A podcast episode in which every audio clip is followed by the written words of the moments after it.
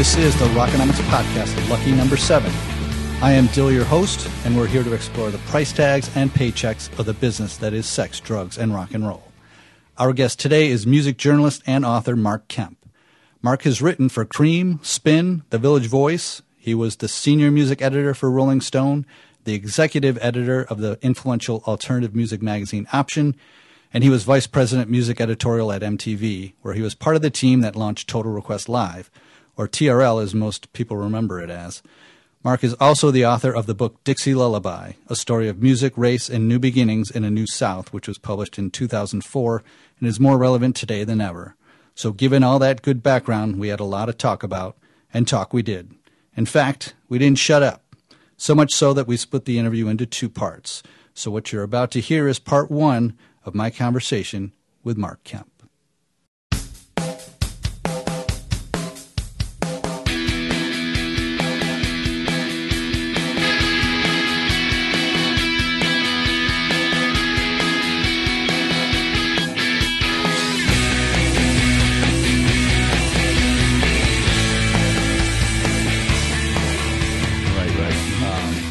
And I struggled. But this morning, I uh, I stumbled upon, you know, just general news of the week, and that was uh, the Rock and Roll Hall of Fame. Uh, right, right, right, right, right. Yeah. And I was like, oh, let's just, well, you know, let's talk about that, and then we'll, we'll, we'll get into it. But it, it dawned on me: Are you are you a voting member? I used to be. Okay. I was when I was at Rolling Stone. Okay. So yeah. And did you see the uh, Facebook post that I did on it, where I talk about because people people really kind of don't know how it works. They go, oh, it's all about the money, or it's all about you know uh, mainstream appeal, and Right. and it's really, and we can talk about it. It's really Sure. all about Jann Wenner, you know, because Jann Wenner and uh, Ahmet Ertegun, I think, started it. So it's a Rolling Stone thing. So Oh, anything having to do with the Rock and Roll Fa- Hall of Fame is going to come through the lens of that Rolling Stone mindset, which is problematic for you know people who Sure. grew up in, in the punk era or hip hop. You know, Yeah. um, they try, but you know it's still very it's very Catholic. uh, funny way of putting it. It's funny because I looked at it, it might even still be up, but they they had the criteria uh, on the website that it, I just happened to um, pop on. And it, it- I mean, it's, I, get, I get what you're saying, but it seemed legit about you know the influence it had on artists that come behind them. you That's- know, the originality of their stuff, the depth of their stuff. It's ideally what it's about, Yeah. but then it's not really necessarily reflected all the time in in the in the picks. Um, you know, ideally, and that's ideally what we were at Rolling Stone. What you know, what we were doing, and and and Rolling Stone's great. I mean, it, but there are blind spots with Rolling Stone. Sure. like MC5 should be in there.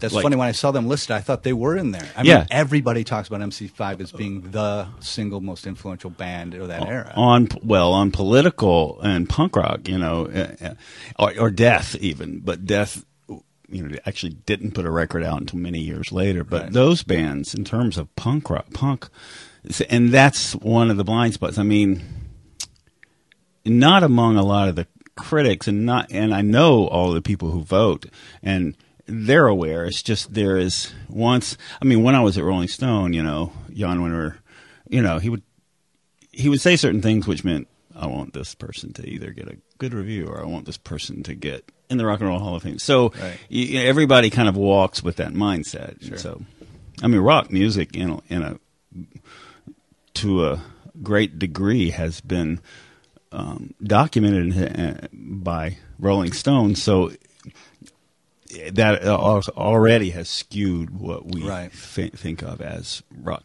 rock music. True, and you think back too, they really have had a monopoly on it for a Yeah, long time. yeah. I mean, sure, you have Spin and you have the uh, And you know, had Creem in the early days, Yeah. which was, thank goodness, was the kind of the yin to their yang. And they wrote about people like, you know, everybody from punk rock to funkadelic, but, you know, Rolling Stone still kind of ruled the roost. Yeah, true, true. Um, so going back, um, you started as I mean, you wanted to be a musician, or you, I know you play guitar now. But what was your, you know, what kind of started the whole love of rock and roll for you when you were a kid? Oh, um, well, you know, the the first fascination I had with music was the Jackson Five because Michael Jackson was around my age, Right. and I was, I guess, around eleven when they came out, and um, I heard "I Want You Back," and I just thought, man, that's just the best sound in the world. I want to be this little kid, you know. And I'd see him on TV, and he would dance, and I couldn't dance like that. And I just thought he was the bee's knees. So, and that was my first concert uh, in Greensboro. I went to see the Jackson Five with my friend Robert, and um, I was just, you know, I was in love with the Jackson Five. And, but it wasn't long before uh, my sister, who was older, was listening to stuff like T Rex and the Allman Brothers and stuff like that. And um, I remember hearing the Allman Brothers' "Idlewild South" and uh, looking at the album cover and going, "Dang!" You know. Also, I liked the Rolling Stones at the time. But I remember looking at that album and going, "Dang, these guys! They they look like my sister's boyfriends." You know. Right. They got, you know, they dress like Southern guys, you know, hanging Yeah. out in the, in the woods, you know. As opposed to what Jagger was wearing. Yeah, he was wearing sequin and jumpsuits and stuff like that, which uh, was larger than life to me, and I, and I loved it. But the Allmans looked like people that I knew. Sure, sure. And they had a a sound, uh, just a mournful sound that I could really relate to at that time, and um, so I.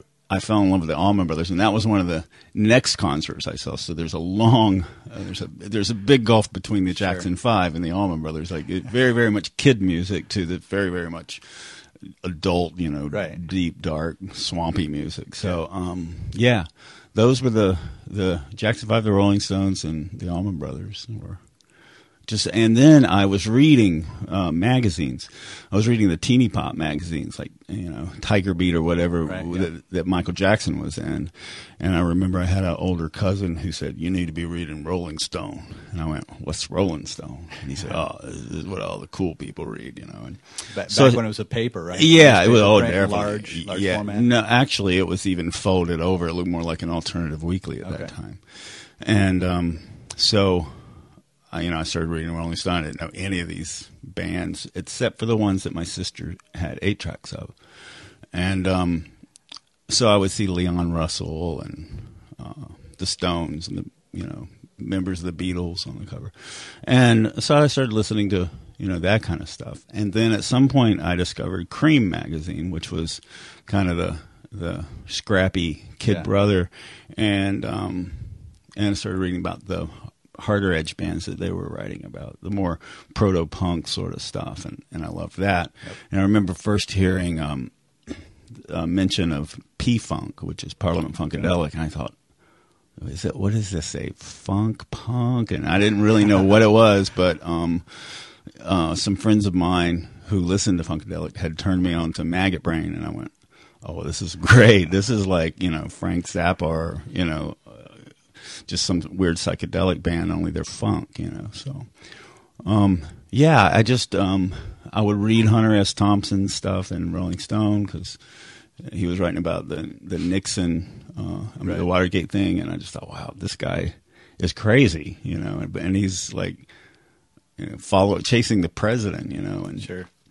it was just fascinating to me. I also delivered papers, so I kind of put all that together, and I thought I either want to be a rock star or I want to write about rock stars. Interesting. When did you first take note of bylines, like seeing like Lester Bangs or like you said Hunter S. Thompson?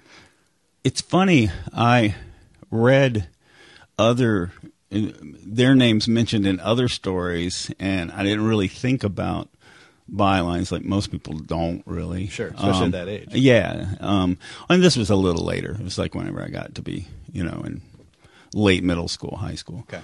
Um, and, and my sister also. She would tell me about writers that like Timothy Leary and stuff like that. But um, I would see mentions of Lester Bangs or Hunter S. Thompson, and then I then I would go back and look at the bylines and go, "Oh, this is that crazy story about Watergate or whatever." you know. Okay. And uh, and by high school, of course, I was I was reading for bylines more, and by college, I was totally reading for bylines. Sure. So, at what point did you um, did uh, you give up on music to go into journalism?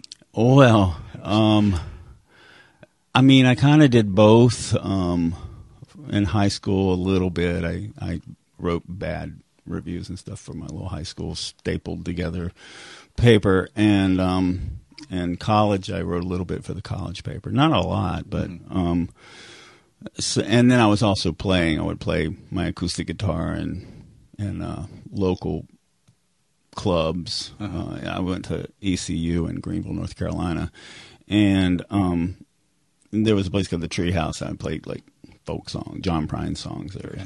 And then I joined a punk band because punk had kind of come around, and um, nobody was doing it in Greenville. Uh, there was one band that played kind of new wavy Elvis Costello type stuff, and so, but nobody doing like real punk, like Dead Kennedys or you know hardcore stuff like that. So, um, I joined this band, these guys, and we played a mix of more hard edged punk.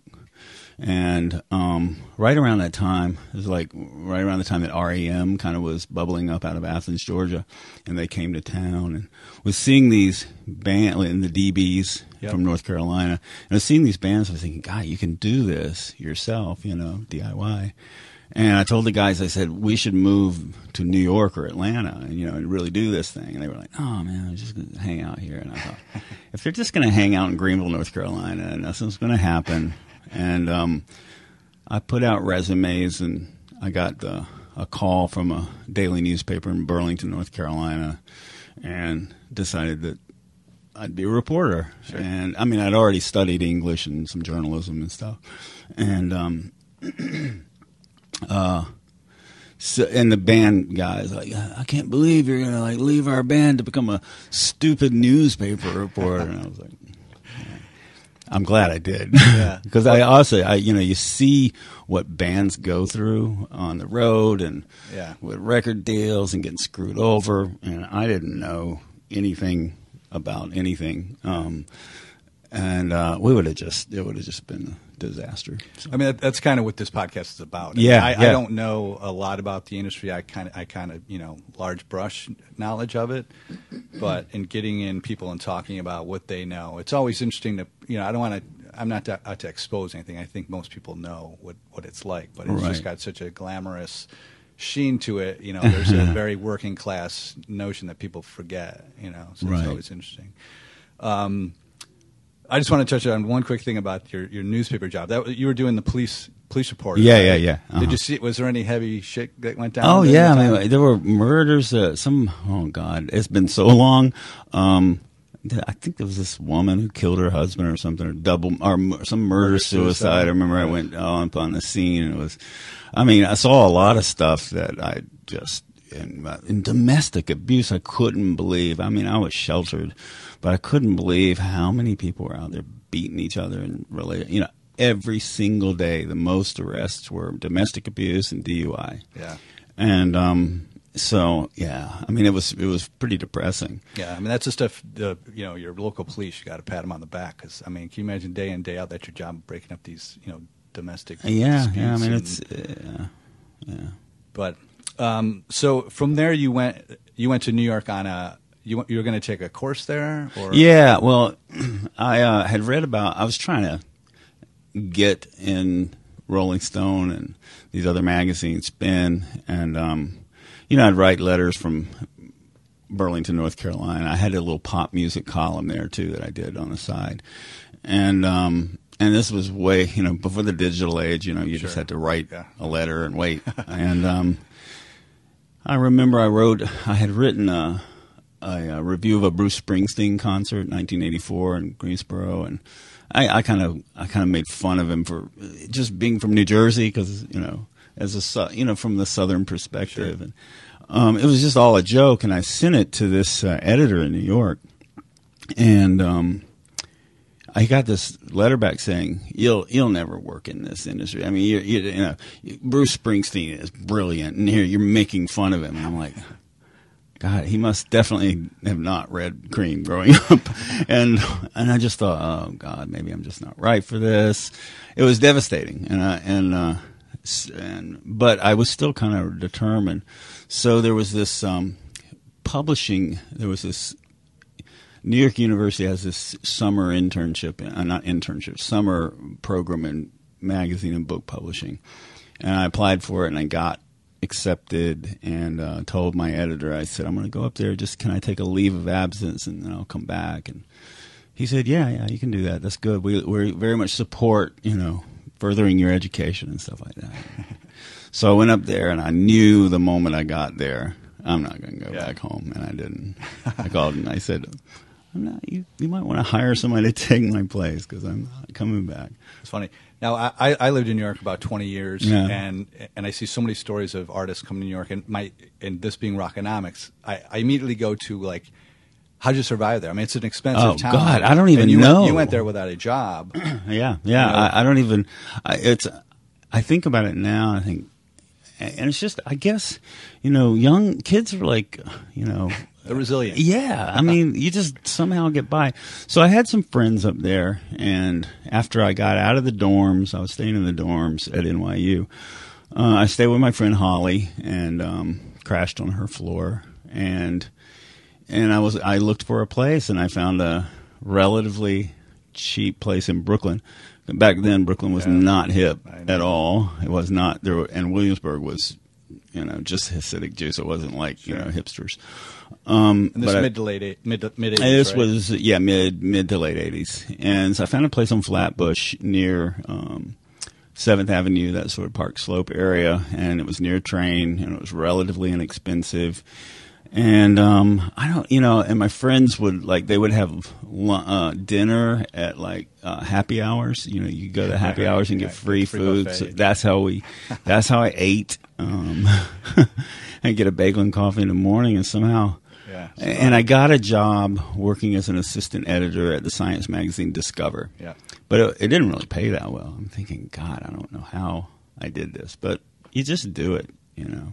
Now, uh, at Discover, did, did you write a couple features there while you were there? I did, yeah. Like on what? What, what did they end up being on? um, there, there's this company called Tofutti. Uh, remember Tofutti? I don't know if they may still be around. Sounds vaguely familiar. Well, um, they were making this new thing, which was, you know, like um, non-dairy ice cream treats, you know, which now, of course, we can get everywhere. But it was only Tofutti at that time, and there was a science behind it, you know. And I went out to Rahway, New Jersey, and talked to the owner and about, you know, and the people who made the Tofutti, and that was it was a, one of the features that I did. I did another feature on the um, um, neurobiology of squid. A squid has a, a, a, a thing in its brain that is a lot bigger than its body, so um, it's more in line with a. It's called an axon. I can get really detailed about this, but I won't. But and and and they use the squid axon to do a lot of testing for human neurobiology. Okay. And um, so I did this story, and that wasn't what was great about it. What was great about it is that I got to go to Woods Hole, um, Massachusetts, to the to this place where they do all this research, and it was wonderful. And I was able to kind of paint a picture of it. I didn't get the job at Discover because of my science knowledge. Yeah, I, I wasn't very good at that. I got it because apparently the editor liked my writing. So, um, and I had a way of kind of painting a picture and pulling you in. And I was able to do that a little bit, but not much. I was mainly just a fact checker there. So was that your first occasion where? And I, I want to get into this further when you when we get to uh, Option Rolling Stone. But was that your first occasion where they're- send you somewhere? You have a per diem. Yeah, you yeah. Know, you're you're Oh, going deep. I did a we did a special issue on what what it would be like in the year 2001. I know, I know. Um, because of the film 2001: A Space Odyssey. How will technology have evolved by that time? This is the 80s, and um, so they sent me out to Los Angeles to talk to film directors and producers Oh, about cool. film special effects. And I was, I couldn't believe it. They put me up in the swanky hotel. I took pictures of myself in the swanky hotel and sent me. I went out to see, like, I went out to Lucasfilm and, and I just thought I was, you know, this is the life. That's I want really to do cool. this forever. But I don't know if I want it to be science, but I want to do this celebrity sort of film industry, music, stuff like that. So while you're there, are you are you um, submitting to Creem or Option or Spin? Or, Yes, Okay. I got my first major magazine story in Creem magazine, which was a big thrill, and they were about to go out of business Right. at that time. Um, but it was on Michelle Shocked, and um, it was um, it was a big thrill because that's what Lester Bangs had written for, and I was like, oh my god, I got I got in Creem finally, and Yeah. and, um, and so then, and I was also freelancing for Option. I had discovered Option. Option was this kind of underground indie magazine that wrote about you know punk rock, hip hop, um, e- even like you know free jazz, um, contemporary classical, uh, world music, all this, any kind of music that wasn't Rolling Stone. Right. And I thought, wow, this is cooler than Rolling Stone because this is the magazine that represents kind of now and kind of the more experimental music. And um, so I started writing for them, and I was writing. I wrote a lot about hip hop because hip hop was in kind of its golden age period, and I got to interview people like Eric B. of Eric B. and Rakim, and the members of Stetsasonic. I went in the studio with them when they were doing their album in full gear. That's cool. What was that like? Oh, it was amazing. Was that I- your first experience in kind of seeing the process? Yeah, a friend of mine engineered that record, so he said, you know, if you want to come in, you can see. And also, I was following the whole sampling debate because sampling um, at that time was used kind of wide open, which is why some of those album early albums are so incredibly creative because they could just take a pile of records in the studio and just sample whatever the hell they wanted, and it came out as this pastiche like Public Enemy's Bomb Squad did.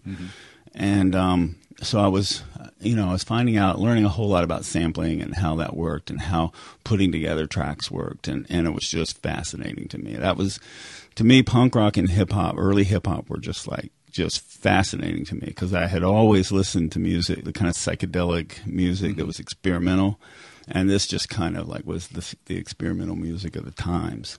And so that was just the most exciting thing in the world. And Option let me write about that. Rolling Stone would never have written about that kind of Right. stuff at that time. They did. I don't know, they were still writing about you know Creedence Clearwater Revival or something. You know. So I was very, I, you know, I had gone up there to write for Rolling Stone, but I ended up writing for a magazine that was a hell of a lot cooler than Rolling Stone. And um, they gave me more and more um, assignments. I would do cover stories. I did a cover story on on Michael Stipe, a cover story on Morrissey, cover story on the Pixies, and I was just doing cover story after cover story. And when their original editor decided to step down, the publisher called and said, well, "I'd like to talk to you about becoming the editor." And it was just the most exciting moment in my life. I was real cool on the phone. I said, "Yeah, yeah, I got to do that. Yeah, I'll come out there." And I put the phone down. I went, "Oh my god, it's happening!"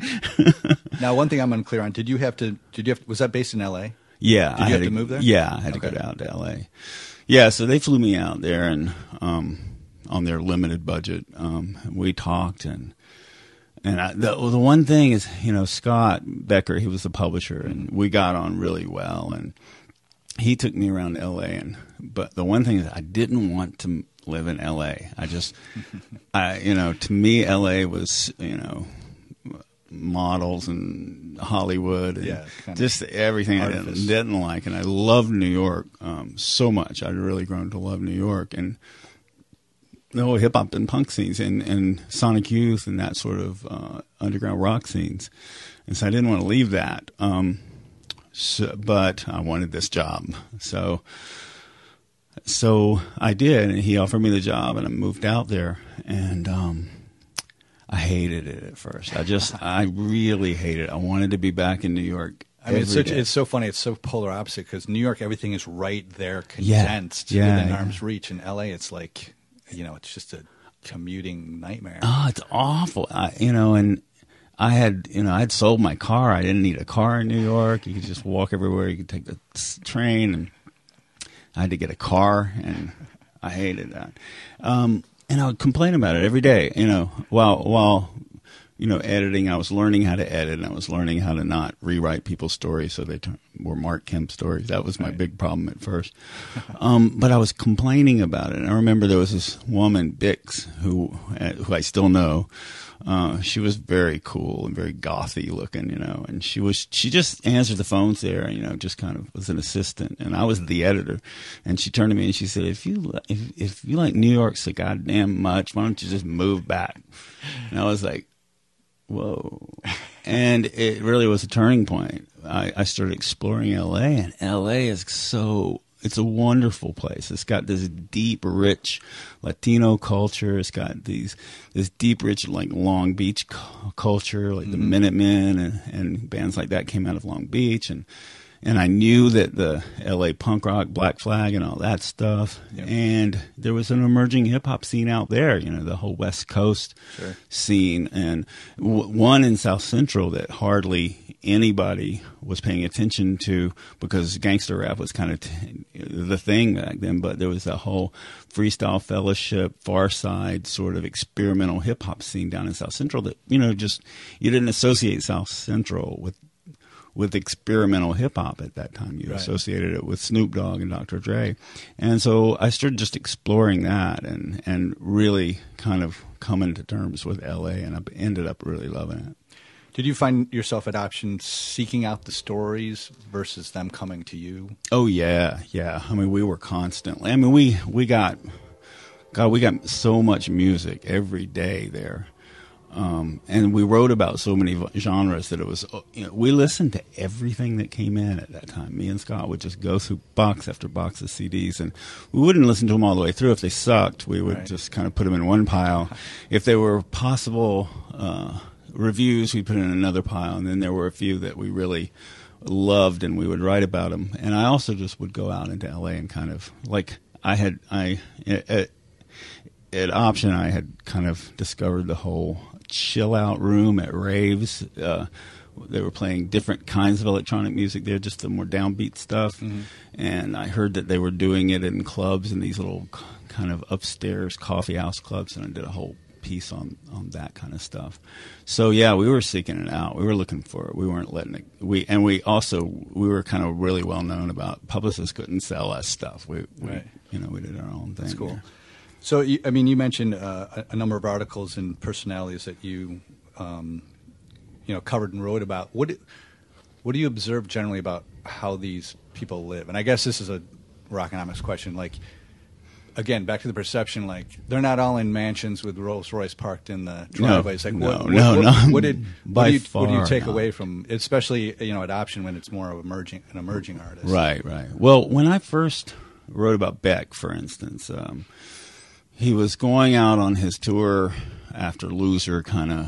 Uh, that was his first hit, the Yep. Loser, and it was kind of people thought it was a novelty at that time, Sure. but it wasn't at all. He was doing. I mean, it was it was for mainstream public, you know, on the radio, but um, he was very experimental and doing really super interesting stuff. He was about, but that kind of it was kind of a surprise hit, you know. Yeah. Loser was, and so um, I went over to his house before he was to set out on tour um, for that, and he lived in this, you know, just this kind of nasty house in Highland Park, you know, and just T-shirts and shit everywhere. And uh, I don't know if I can curse on Yeah, this. you can. Okay.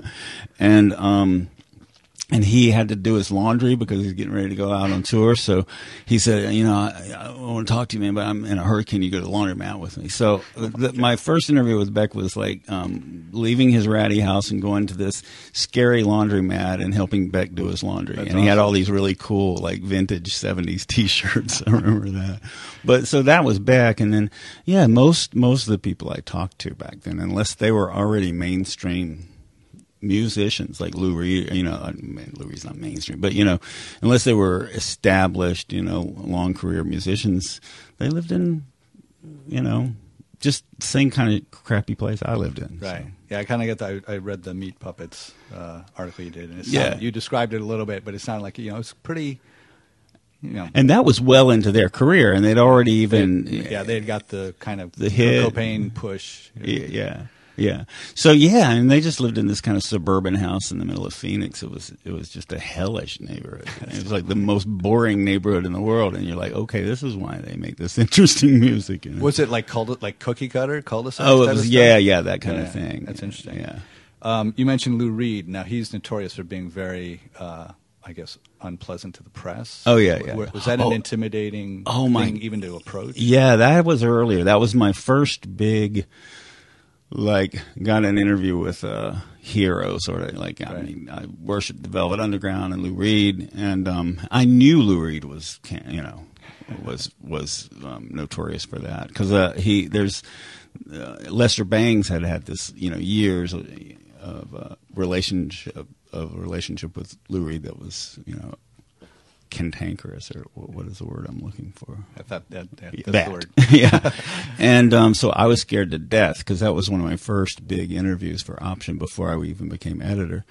And so I just did all this research. And again, back then you couldn't just Google it. You know, you had to go to the library and like check out old Micro- copies, microfiche? microfiche, and shit like that. So, and I did that. You know, I just over research stories. And and I was ready you know I was ready for Lou Reed. I was ready for combat you know. I got in there and he was like he gave me this like you know this weak slick fish handshake. I'm like that's not a rock and roll animal handshake. And then uh, he was known as the rock and roll animal. And um he was a short little guy. And um, he's he was um, fine. I mean, he was kind of mellow.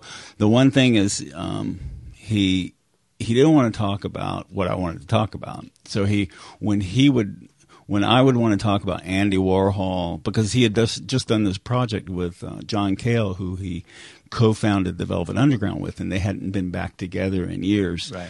Um, and they did this project because Andy Warhol had just died, and Andy Warhol had uh, introduced the Velvet Underground first, and um, it was a wonderful album, and it's called Songs for Drella.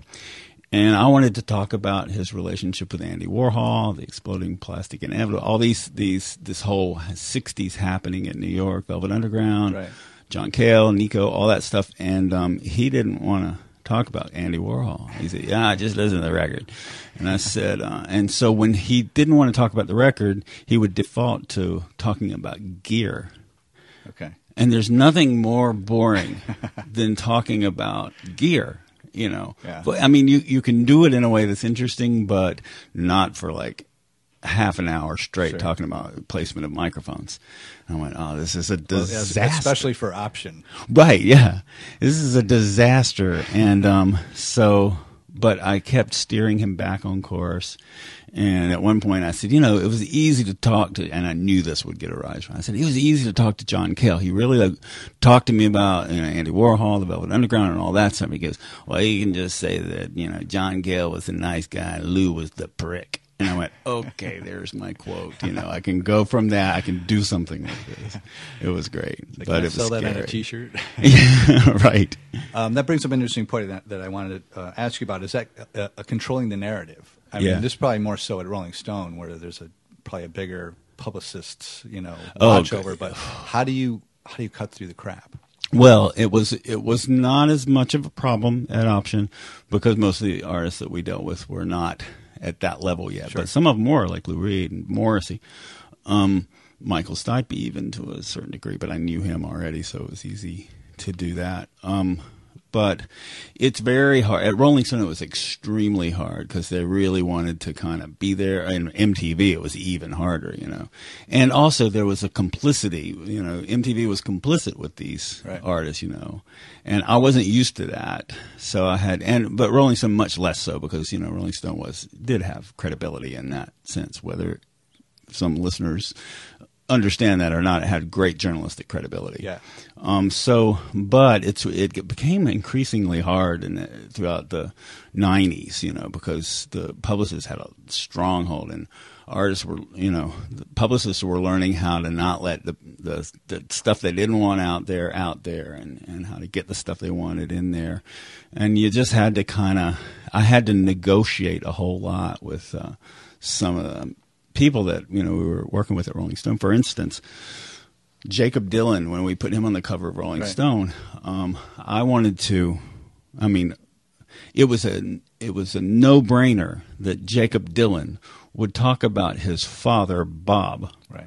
I mean, You have to. you have to. He's Jakob when, when Dylan. breaking big. Yeah. Right. And um, they were saying, well, Jakob didn't want to talk about, you know, his dad. And I went, well, uh, we just can't do this unless he talks about. You know, this is Rolling. I, and I would have to say to the publicist, this is Rolling Stone. I mean, Right. w- this magazine is known for, you know, Bob Dylan covers and covering Bob Dylan since he was import, you know, really hugely Yeah. important back in the 60s. And um, there's no way that we can do a Rolling Stone cover story on Jakob Dylan without mentioning his dad, him mentioning, mentioning. And she said, "Well, you can mention it." I said, "No, him mentioning his dad." so we went around and around and around, and I got finally got to the point. I said, we, "You know, we we do this this way or we don't do it at all. Right.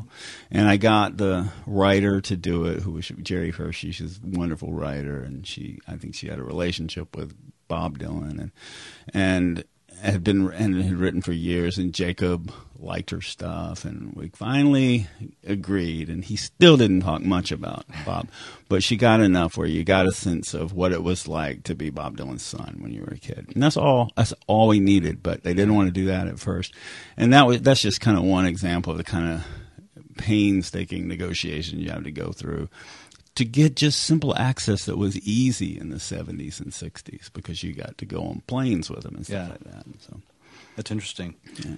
Um, I guess yeah, let's move on to Rolling Stone. So you were Mm-hmm. you were actually at Option for about five years. yeah, yeah. I was I was there from 91 to 96, Okay. Actually, one thing I want to touch upon, just I think one of the probably the 95. uh, profound news story back then was uh, Kurt Cobain. Kurt Cobain. Yeah, yeah. You were at Option. What, what kind of day was that? Or Oh, was that? uh, that was a horrible day. I I knew Kurt, um, and I, um, you know, a lot of us, you know, because Kurt was always in L.A. because they were based in Seattle, and uh, you know, he was a really gentle kid. You know, Yeah. with uh, the weight of the world on his shoulders. He suffered from depression. He was, you know, heroin addict. Um, and he was brilliant, just brilliant. And um, he, um, everybody, we all saw it coming because um, he had uh, attempted suicide in Rome, Right. but he also just talked about it a lot. I mean, he was on being on, um, you know, um, always talked about him. You could listen to his music, and um, so you know, so like the friend that you have that suffers depression, you're always worried. You know, are they going to do something? And so you know, in the music industry, really is a small town. We all kind of know each other, and so it's it's kind of hard to keep those boundaries with with some people. You just get to know them, and you you know you, you kind of care about them. Right. Um, so we had done this story on um uh, early on before. Never mind the the um the um advance cassette had come out, and I had listened to it. and I went, "Oh my god, this could be a breakthrough!" You know, It- it's got some songs that actually I could see kind of playing on the radio. Not much because it's still a little Well, left yeah. of center. Because at that time it was like Guns N' Roses, so it was very raunchy compared to Guns N' Roses. Not raunchy in the sex way, but you know, grungy and. I hate to use the word now. We used it to describe the music back then, like Mudhoney, grungy, Yeah. but then it became a term. but um, that's what it was. And um, so I, you know, my we had this writer Gina Arnold who just really had her finger on the pulse of stuff like that, and she said, "Why don't you know? I'll do the story. Why don't, why don't we put it on the cover?" And I went, "I totally see that." You know, talked to Scott. It took a lot of convincing. He said Nirvana because they just had this one album Bleach out. or something? Bleach was out, you know. And I said, yeah, and he kind of thought that they were a little too metalish for us, which is crazy, you know, when you think about it. He, I mean, like Sonic Youth was okay, but like uh, Nirvana's a little too metal. We need more punk, you know. And they called themselves punk, but it wasn't like punk like Buzzcocks, you know. Yeah, yeah. So, but I loved them because I mean, I really I liked Guns N' Roses, so I didn't have a problem with the combination of Guns N' Roses and Sonic Youth at all. But you know, there was no Guns N' Roses to Nirvana, but but I didn't have this feeling that this could be a breakthrough record, you know. And I said, I, th- I think we should put them on the cover. So we did, and wow, because we were bi-monthly, we came out every two months. Okay. Oh wow. Yeah, so when the, we put the story to bed, Nirvana was playing little clubs, and we uh, went down to Mexico to see them in this little strip mall club. And in LA, they were played like the Roxy in LA, which is you know something like Tremont Music Hall Right. in Charlotte, North Carolina, or something like that, in a little club. And so we did the story, and we were waiting for you know it took two months for the thing to come out. By the time it came out, Nirvana had gone from clubs to arenas. And Nirvana had gone gone from just kind of barely getting into the Billboard album chart to be, to beating out Michael Jackson and Garth Brooks. At that time, that was huge. Yeah. And we were just like, "Holy shit! How did that happen?" It was like a game changer, and it literally changed Yeah. rock radio for for good. So, and then it got things got the next few years things got really tough. Kurt Cobain did not expect to become a. I mean, Yeah. they wanted to. He- I he- mean, a he- voice of a generation, Yeah, something oh, he didn't apply for. He did not apply for it. Did not think he was that at all. He thought he was a fraud. And all. I remember, you know, even Court and then Courtney, you know, which uh, she was, she's a brilliant woman, but crazy. You know, well, I shouldn't. I'm not. I can't diagnose Courtney Love, but uh, difficult, Yeah. shall we say? Well, put those two things together. She's a brilliant woman that people probably don't give her enough credit for because she Yeah. does so many things on the other side of the coin Right. that people shake their head at. She is absolutely brilliant. I, I, she's one of the kind, she's one of these people who, if you hang around and talk to her, she will talk rings around. I mean, you, you'll be like, oh, how does she know so much? How is she so observant? I mean, she is really smart, but she's also troubled, Yeah. to say the least. And together they were just oil and water because he was this quiet, demure, sort of, you know, Yeah. shy and uh, uncomfortable guy with low self esteem, and Courtney was just this, you know, bulldozer. And it it became. I remember the night they got together. We were there. It was at that little club in Mexico, Oh my gosh! and um, she. Uh, Were you like this will never last? Oh yes, yeah. As a matter of fact, um, we were in the, my car. Uh, no, my um, Scott's car. Um, and we were looking for Kurt because we needed to do this photo shoot. We could nobody could find Kurt, and they were on a bill. It was Nirvana, Hole, and I can't think maybe Soundgarden or one of those other Seattle bands. And um, we couldn't find Kurt when we had Chris and we had Dave, and we were like, "Where's Kurt? Where's Kurt?" And somebody said, "I I, I heard that he went upstairs with Courtney Love." We were- And I remember going, "Oh, that can't be good." that was the first night. And I remember going, "Oh, that can't be good." And um, truer words weren't spoken, spoken. But we, you know, we finally came, we finally found him and did the photo shoot. It was really a terrible photo shoot because they were difficult to, you know, to work with. But um, in terms of like looking good, they just kind of sat there and went. "Eh." Um, but yeah, I mean, in the next few years were just crazy, and, and and then that fame, and then d- dealing with that kind of fame, you know, he he didn't sign up for that, and uh, and he took everything personally. There was a a song where he says uh, something about seen a gun or something. Oh no no no, rape me, rape me. Right, the right. song rape me. Um, uh, reports came out that some guy was singing "Rape Me" while he raped a woman or something. And Yeah. Kurt took it personally, like he caused it. Right. And um, it's like, dude, you know, that's not your fault. I mean, it's, the song is the exact opposite of that. And um, so it was tough. And I remember the day uh, he w- went into rehab and uh, in L.A. And um, then he jumped the fence and went missing.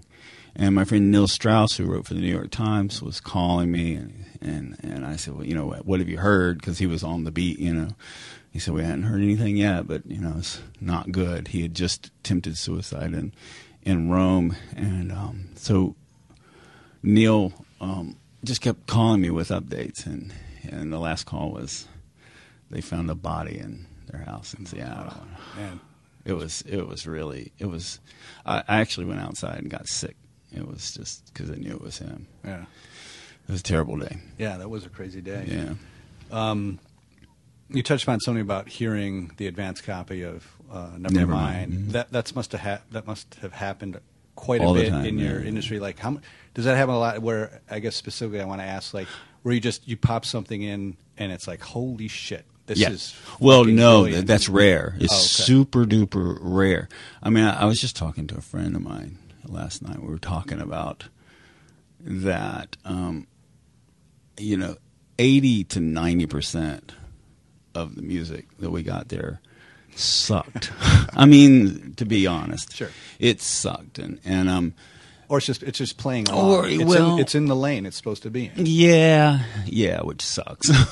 but I mean, yeah, I don't mean it was badly. Yeah. You know, some of that, some of that too. But, um, but and then there's like you know 15, 10, 15 percent that's that's you know good stuff, really, really good stuff, and then there's maybe five percent that's really, really, really, really special, and that's a lot of what you hear out there, and there may be two percent that's absolutely brilliant. You know, so that's how rare it is. You Yeah. know, and and Nevermind was one of those that I went, oh my god, this is absolutely brilliant. Dr. Dre's first album was one of those. I went, oh my god, this is absolutely brilliant.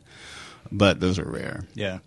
It's interesting. Someday I want to get in uh, somebody in the marketing team because I, I, I imagine this again is probably you know illusions of how it not how it's not, but that time where you get the team in a conference room and you Mm-hmm. play that you know here's you know here's what we have to push and Oh, and yeah. playing to somebody and them saying holy shit this thing's going to sell itself you know Uh-huh. everyone's got to be psyched Well, they didn't, and and what- Nevermind is one of those albums that they were not prepared for. They they hoped to sell twenty thousand copies of that Yeah. because that's what alternative, whatever that means, um, was doing at that time. Like Husker Du was signed to uh, Husker Du was a like a kind of a post-hardcore band from out of Minneapolis that was really great. They were on SST Records and they got signed by Warner. They released Candy Apple Red.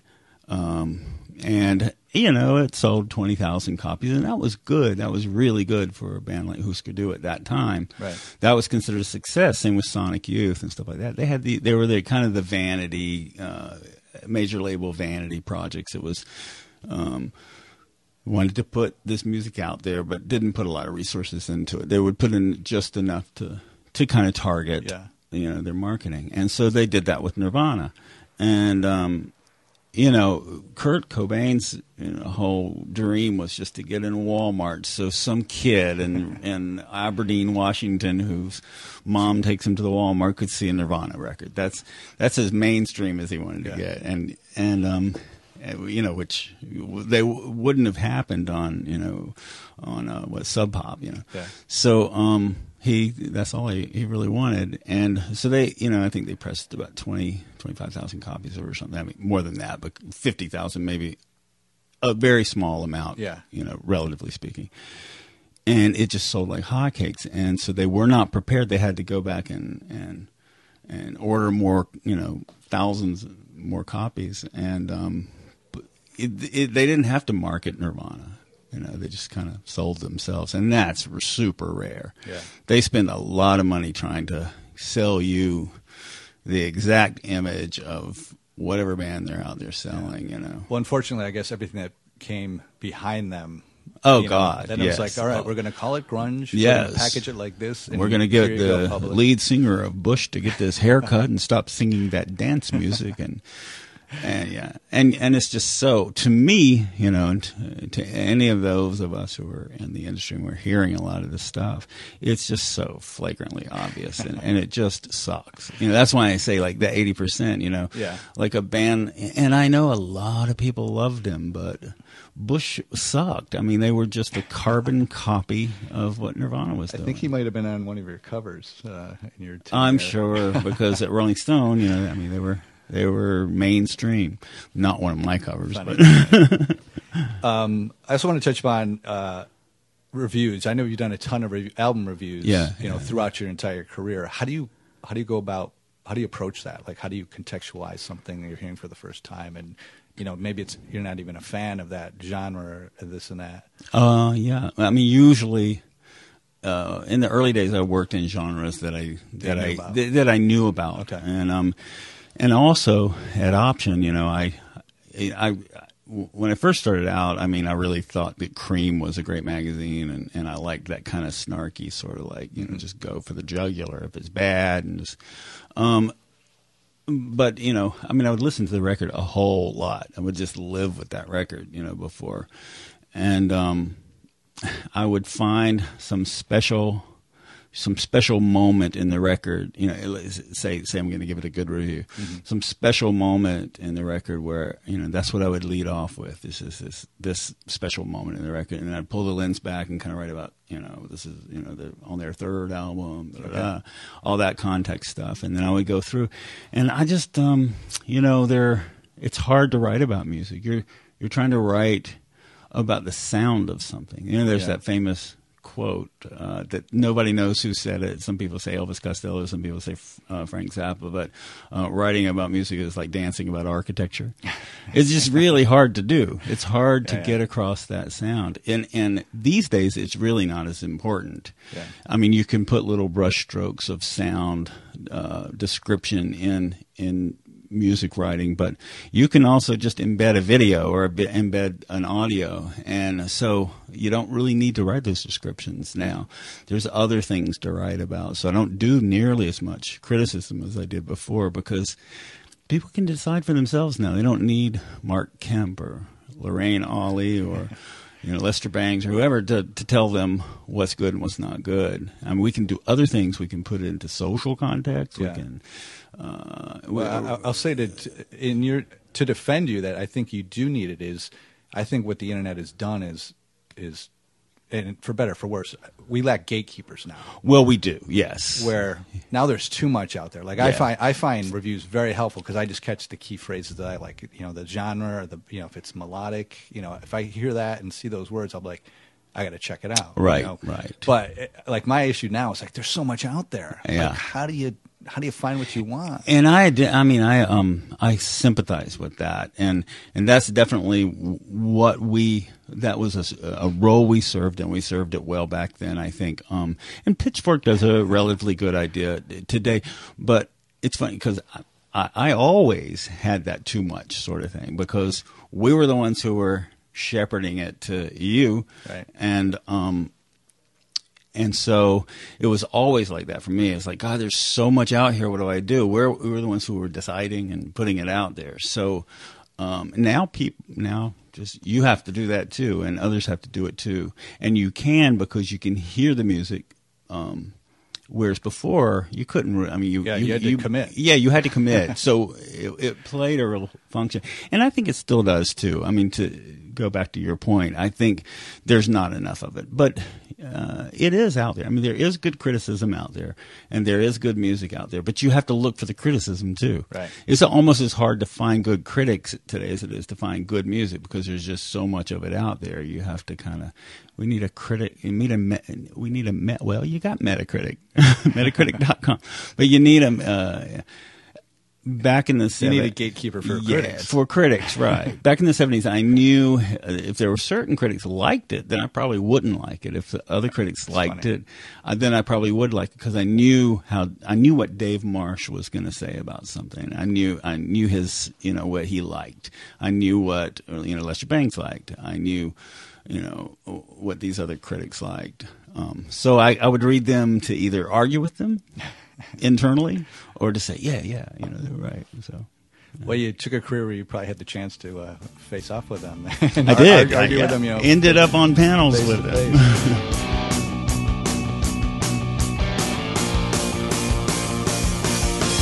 All right. As you were warned in the intro, this is a two part interview. So we're going to have to pause here and pick up next week and hear more about Mark's tenure at Rolling Stone, his experience at MTV, and his inspiration for his book, Dixie Lullaby. So please tune in. There's plenty more good stuff coming up. As always, we'd love to hear your feedback. I can be reached at dill at rockonomicspodcast.com. If you like what you hear so far, please tell your friends about us. They can find us at the usual outlets iTunes, Stitcher, and Google Play. That's it for now. Until next week. Good night, Cleveland.